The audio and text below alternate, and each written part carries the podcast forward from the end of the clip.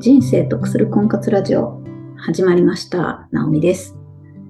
え今日は婚活中に学ぶべきコミュニケーションは？というお話です。男女のコミュニケーションについて学ぶ必要ってありますか？っていうようなを気にされている方がいらっしゃったので、ちょっとお答えしてみたいと思うんですけど、あの、結論から言って学ぶべきだなって思うコミュニケーションっていうのはあると思ってるんです。でこれは婚活中も大事ですし、結婚した後もあの男女のコミュニケーションについてどうしてったらより良くなるんだろうっていうことは学ぶべきことがその都度その都度あると思うんですね。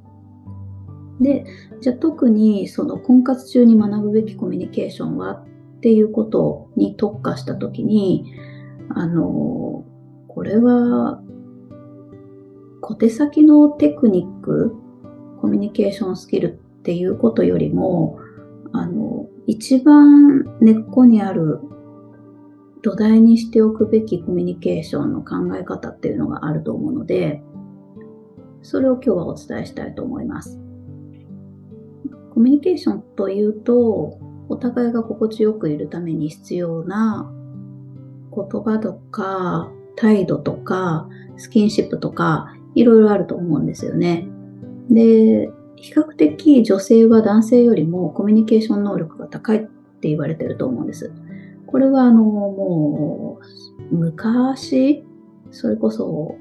男の人が外で狩りをしてきて、女の人が家を守るみたいな、あの、大昔の人のこう DNA みたいなものもあると思うんですけど、人間ってもともとはそういうふうに男女別々の行動をしていて、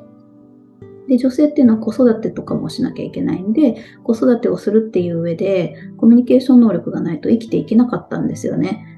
協力していかなきゃいけないので。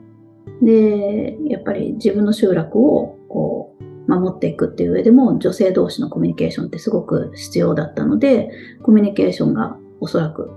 力が発達してったと思うんですけど、男性は、あの、狩りができればいいので、まあ必要最低限でいいし、あの、裏を読まなきゃいけないとか、そういう、あの、高尚なと言いますか、あ回りくどいようなコミュニケーションっていうのはあ必要なかったわけです。で、まあ、最近、この現代になって社会が変わってきて、男性も男性でコミュニケーションが取れないと仕事もできないことっていうのはすごくたくさんあるもんですから、男性ももちろんコミュニケーション能力高い方たくさんいらっしゃると思うんですけど、それでも、まあ、比較的やっぱりこう会話にしてもそうですし、えー笑顔についてもそうですね、表情。それから、こう、相手のことを観察して察しようとするようなこと。そんなところで言うと、女性の方が得意分野なんじゃないかなっていうふうに思います。なので、まあ、婚活中に学ぶべきコミュニケーションあるとすると、学ぶべきは男性じゃないのっていう意見も大いにありそうなんですけど、まあ、それはその通りだとも言えますよね。でただ、あの、じゃあ女性が学ぶべきことはって、そちらももちろんあるんですよ。あの、長所は短所にもなりうるので、えー逆に言いますと、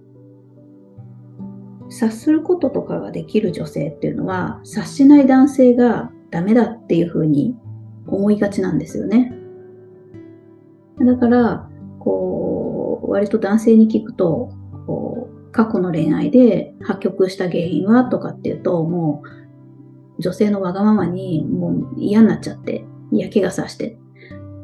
こういう時はこうして欲しかったとか、手を繋いで欲しかったとか、こういう言葉をかけてくれなかったとか、メールをしてくれなかった、会いたかったのにとか。女性が思う、こうして欲しかったに気づいてくれなかったとか。中には、まあそういった状態の時に、そういうの、思ってることがあったら言ってよと。男性の、まあ、ある意味、土星論ですよね。を女性にぶつけたときに、はあ、もうそういうこと言う時点で、言わせる時点で、うん、ダメなんだけどと。もう平行線をたどるみたいなことあるんですよね。っていうことで、女性が、まあ自分がコミュニケーション能力が高いがゆえに、男性がそこに達してくれないことに関して、まあ残念であったりとか悲しい思いをしたり、で、こうしてくれないって不満を、まあ、まとめてぶつけるわけですよ。過去のことをたくさんこう積み重ねてぶつけるっていうようなことも女性得意というか覚えているので、男性はもう覚えてもられないんですよね。っていうんで、えー、まあ、破局するなんてことよくあるんですけど、こういう、ある意味、女性が得意だからこその男女でぶつかってしまうこと。ここは改善の余地があるんですよ。で、これって結婚してからもある話で、例えばですけど、私もあったんですね。あの、結婚後、朝昼晩ってこう、ご飯を作るじゃないですか。で、朝はそれぞれ、まあ自分のコーヒーを飲んだりとか、自分でやって、で、お昼はお昼で自分で、まあ、おにぎりを作って持っていくとかっていうことくらいは私もするんですけど、基本的に、えー、毎日平日は夜ご飯を私が作って、で、えー、休日になると朝昼晩ってあるんですけど、起きる時間がそれぞれだったりするので、私は朝、えー、自分が食べたい時間になったら自分の食べたいものを作って食べるし、で、お昼になってまた食べたいものがあったら自分で作って食べるし、みたいなことをするんですけど、そういった時に、あの、聞くわけですよ。夫に。今日どうする？ってお昼なんか食べたい？私これ作るんだけど、みたいなこと言うと、ああ、食べると言ったりですね。で、時に、えー、あ、外で食べてこようかなって夫が言ったりとかですね。いろいろなんですけど、で、夕飯になると、まあ、あの、暗黙の了解というか、私が何か作り出すみたいな、もしくは、何か食べたいものある？みたいなことを聞いて、で、やるんですけど、私の中でだんだんだんだん、こう、休日がないっていう感覚になっていくわけですよ。毎日ご飯作ってる。で、えー、時にもう作りたくないなみたいな時もあるんですね。で、そうなった時に、例えばお昼ご飯の時間になって、夫から、どうする？お昼って言われた時に、え、なんか作って？っていう意味みたいなことを私はまあ、あの、余裕のない時ですとね、イラッとするわけですよ。で、お昼どうする？って聞かれても結局私が作んなきゃいけない話でしょっていうことになってくるんですけど、自分で考えてっていうことになってくるんですね。考えることすらももう嫌になっちゃうというところがあったりとかしてですね、こう、イラッとしたりもする時期あったんですね。で、お昼どうするって聞かれて、ああ、なんかな、もう特に今未定ですとか、あの今作る気ないなとかって答えると、じゃあ、外でラーメン食べてこようかなって言ったりするわけですよ。それでまた私がですね、イラッとするんですね。ちょっと待てと。いつも私は毎食相手の食事のことも考えて、そして作って用意してあげる。に対して、夫はどうかっていうと、どうすると言って、相手があの乗り気じゃない場合、作らないって言った場合、自分の食事のことだけを考えて自分だけ一人で外に行って食べてこようとする。じゃあ、そこに平等性がないなと。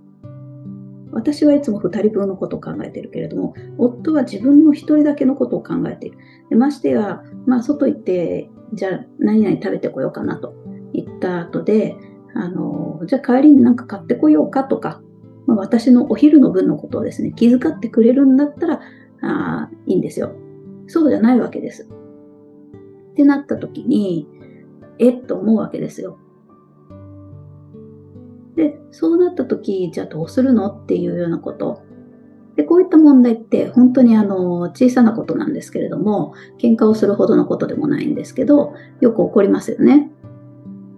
で、こういうところで、えー、学ぶべきコミュニケーションっていうのが何なのかっていうと、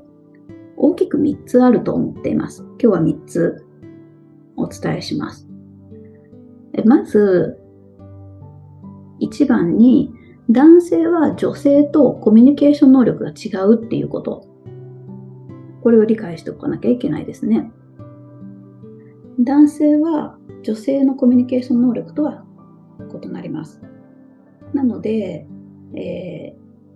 ー、まあ、今のお昼の件で言うと、私がいつも2人分考えてるのに、男は自分のことしか考えないと。察しないと。相手はどうするのかないつも作ってくれてる妻に対して。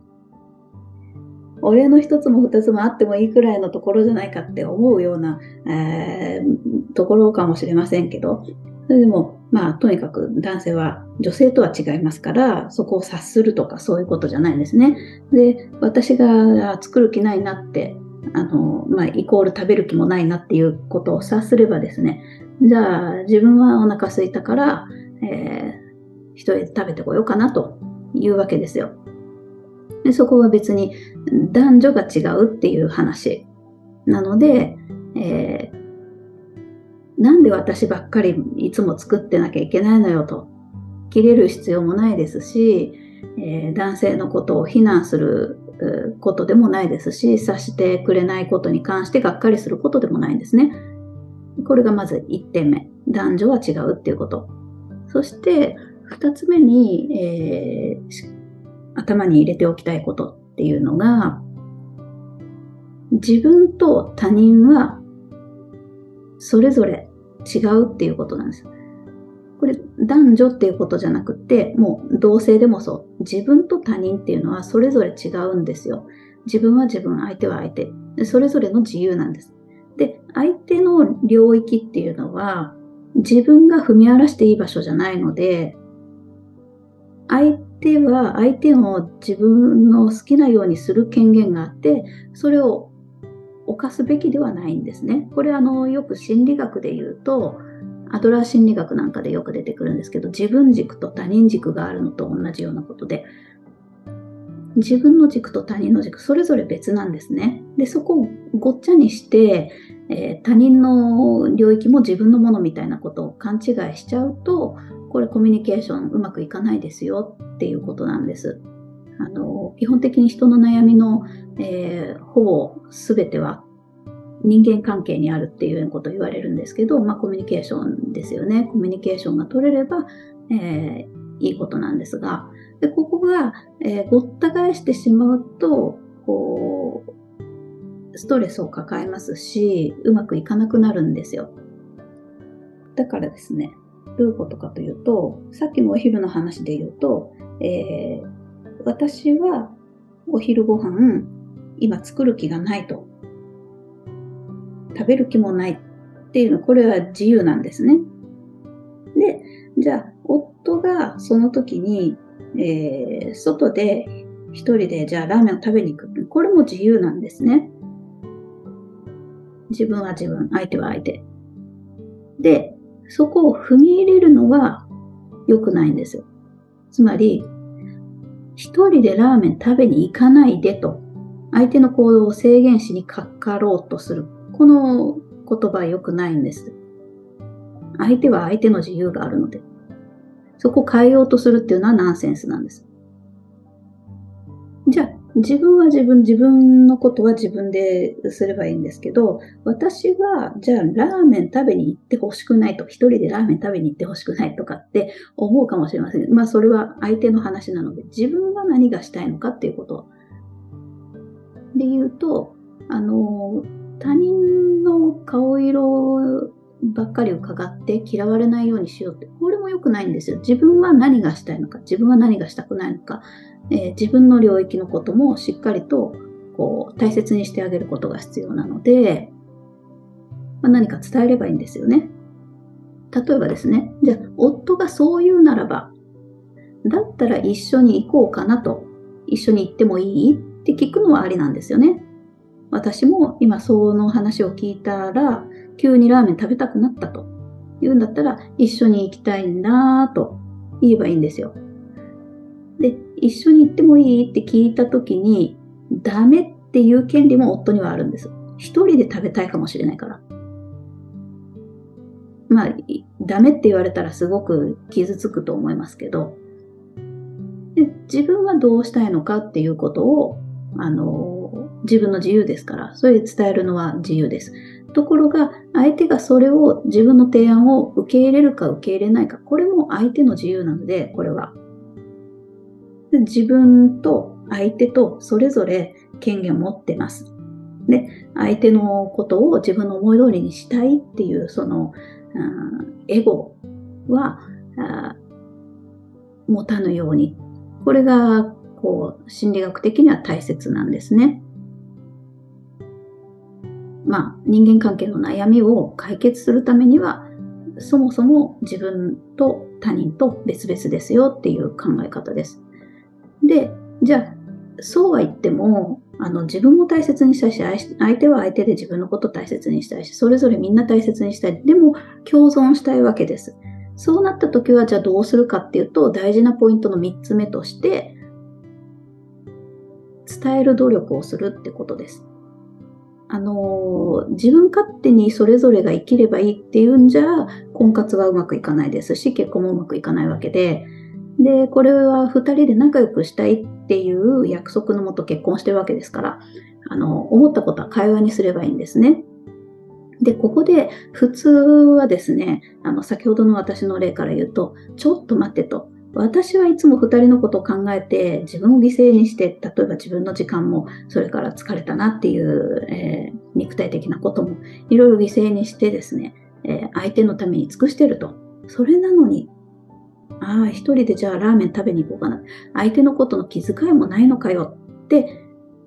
本当は察してよっていうところが、女性の考えからすれば、女性のというか私の考えからすれば、いや、そこはいつもやってもらってる妻に対して違うでしょ。当たり前にそこは相手のこと考えるでしょ。って思いたくなるんですけど、あの、察してよはこれ間違った考え方なので、もっとリセットしてですね、えー、言わなくても伝わってほしいっていう思いもですね、本当あの、横に置いといて、そこはもう男女違いますし、あの、自分の思ったこと、自分の当たり前っていうのは相手の当たり前じゃないですし、そこまでこう気遣いがですね、えーできるとも限らないわけです。で、男性からして別に、えー、ご飯作ってもらうのはいつも普通で当たり前って思ってるかもしれないです。こちらが、えー、犠牲に、まあ犠牲に思ってるっていうのはちょっと言い過ぎですけど、その、まあ、それでもまあ犠牲にしてることはあるとは思うんですけどね。でも、その相手のためにってやってあげてることっていうのは、相手は別にそこまでやってもらってるとは思ってないかもしれないわけで。でなので、言わなくても伝わってよっていうのはこれちょっと違うんで、3つ目の大事なポイントとして伝えるっていうことですね。だから、えー、伝えるんですけども、ここで気をつけなきゃいけないのは、あの、いきなり切れてですね、おい、ちょっと待ってと。違うじゃないかと。こんな一人で食べに行くって言って、えー、私のことはどうするつもりよと。食ってかかるみたいな喧嘩の仕方は良くないんで、なので、まあ、言えばいいんですね。あの、冷静に。で、よく男性って、え、そんなの言ってくれればわかるのにとか、なんで言わなかったのと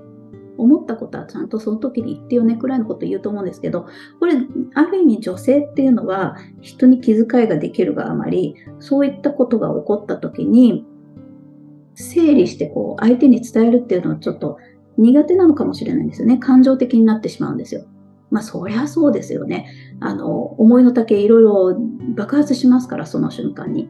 なんですけど、そこで、えー、しっかり相手に伝えるっていうこと、伝える努力をするっていうことです。でこれは言わなきゃわかんないよっていう男性という生き物について、まあ、えー、理解して、男性っていうのはそういうもんだから、まあ言わなきゃわかんないよねと。もうどんな、うん、簡単なことでも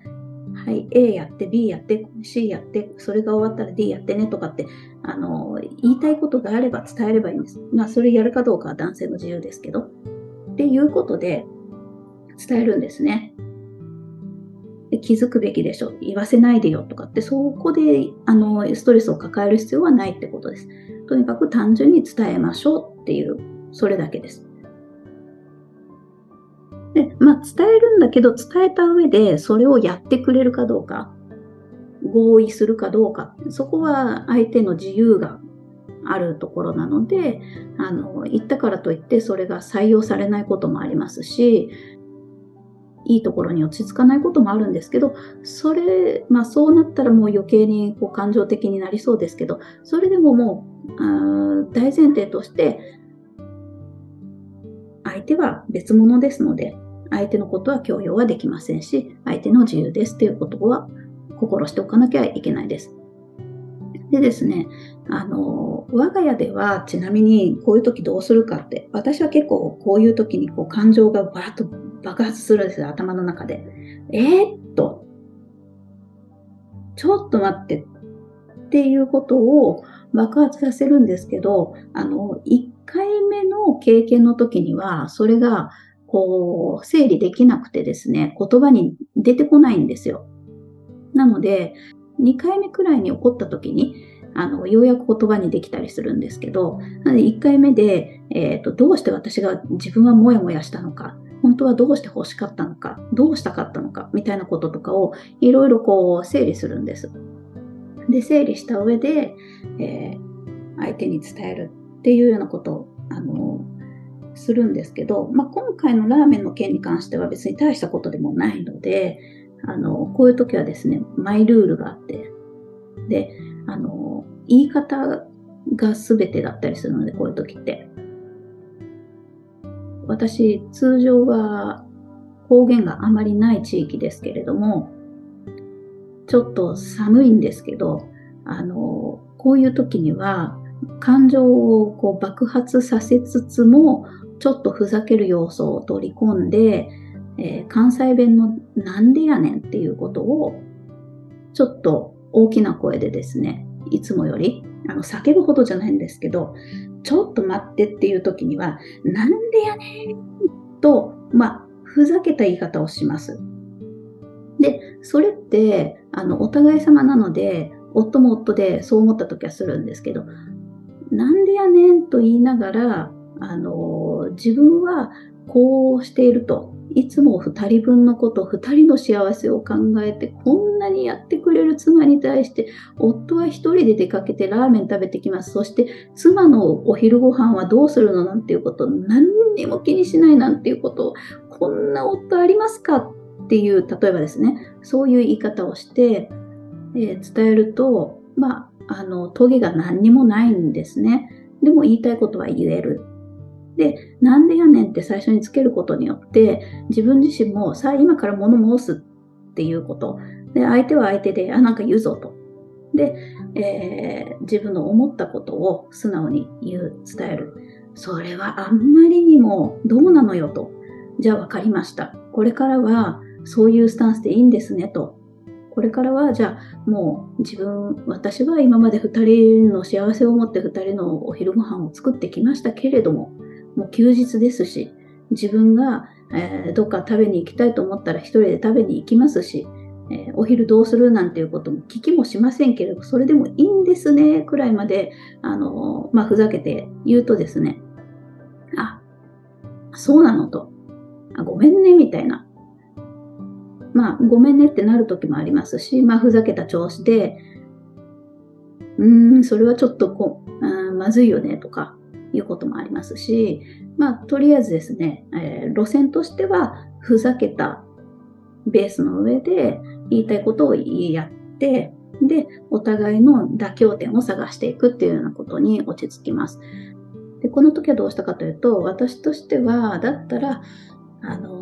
一人で行くっていうのはそれはいいと思うけど、私が作る気ないみたいなことを言ってるんであれば、それはあなたの自由ですけれども、でもそういう時って、いつも作ってくれているっていう妻に対しての思いやりがあるんであれば、じゃあなんか帰りに買ってこようかの一言があってもいいよね、くらいのことを言ったんですね。でその反応がですね、例えば、はあ、めんどくさ、自分のことは自分でやってよって言うんであれば、まあ、さっきのくだりですけど、あの、あ、わかりましたと。もうじゃあこれからは我が家はもう、あの、それぞれで食事をするっていうスタイルで行きましょうみたいなことになってくるわけですけど、まあ、でも、その伝える努力が必要だっていうことを頭に入れておけば、あの、こういう時は私はこういうふうに言ってくれれば、あの、納得いくと。こういうふうに言ってほしい。まあ、これは相手に制限させる言葉になってしまうので、相手にこうしてほしいっていう言葉ですけど、でも思っていることなので、まあ、伝えますと。で、かといって、じゃあその言う通りに、あの、聞き返してくれるかどうかをもう相手の自由ですけど、でもそれも分かった上で言うわけですよ。で、そうなると、あの、でも思いのだけ全部伝えてますし、あ、そういう考え方なんだっていうこと、それからいつも、まあ、あの、作る気がなかなか出てこないような時も2人のこと考えてやってくれてたんだなとか、例えばですね、あの、なんか伝わるものがあった場合は、まあ男性は男性、まあ夫は夫で、あ、分かったと。納得してくれるわけなので、なんでそこで伝えるっていう努力が生きてくるんです。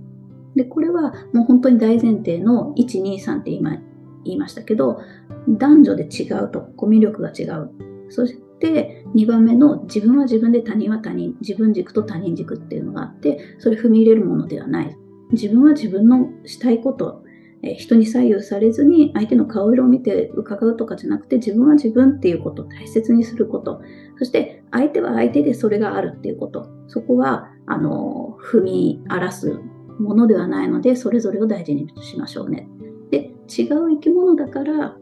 3番目に伝える努力をしましょうねっていうことなんですよね。2人でうまくやっていくためには伝えましょうっていうこと。で、それは言葉にしないと伝わらない。で、えー、もっと言うと言葉にして伝えたとて伝わるかどうかも分かりません。あの、言葉で伝えた時に何パーセントくらい分かってくれたらいいのかなっていうことも考えておくといいんですけど、まあ、あんまり期待しない方がいいんですよ。自分が思ってるほどに相手っていうのはそこまで理解はできないです。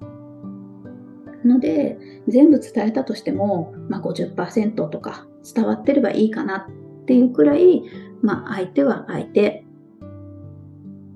で自分とはやっぱり違う生き方をしてきた人ですし、違う異性ですし、そこはですね、その自分と他人っていうのは違うっていうことをしっかりこう頭に入れておいた方がいいですね。っていう、この3つのことが、まあ、婚活中学んでおくべきコミュニケーションの、まずは大元になってくるかなというふうに思います。これを知っておくだけで、あの、少し整理されますし、男性とどういうふうに付き合っていけばいいのか、えー、自分を大事にしながら、相手のことも大事にしながら、でも必要なことって何かなって言えば伝える努力をするっていうこと。しかも、あの、そこまで言わせないでよねって思うようなことですけども、それでも言葉にして、一言一句、あの、こういう時はいつも作ってくれてありがとう。一人で外にラーメン食べに行ってこようと思うんだけど、帰りになんか買ってこようか？なんか食べたいものあればメールでもしてくれればいいからね。って言ってほしいよと。もういつも作ってくれてありがとうまでも全部言ってほしいよとかっていうことだって言えばいいんですよ。あの、心理学的に言うと、ありがとうって言ってって言って言ってもらうありがとうってあるじゃないですか。そのありがとうも、あの、自然に言ってくれたありがとうと同じくらい価値としては、こう、自分の中に消化できるものがですね、こう、価値があるらしいっていうことを私、あの、聞いたことがあるんですけど、なので別にありがとうって言ってほしいっていうことすらも別に伝えていいんですね。っていう伝える努力。えー、この3つをお送りしました。ぜひ参考にしてみてください。それでは今日はここまでです。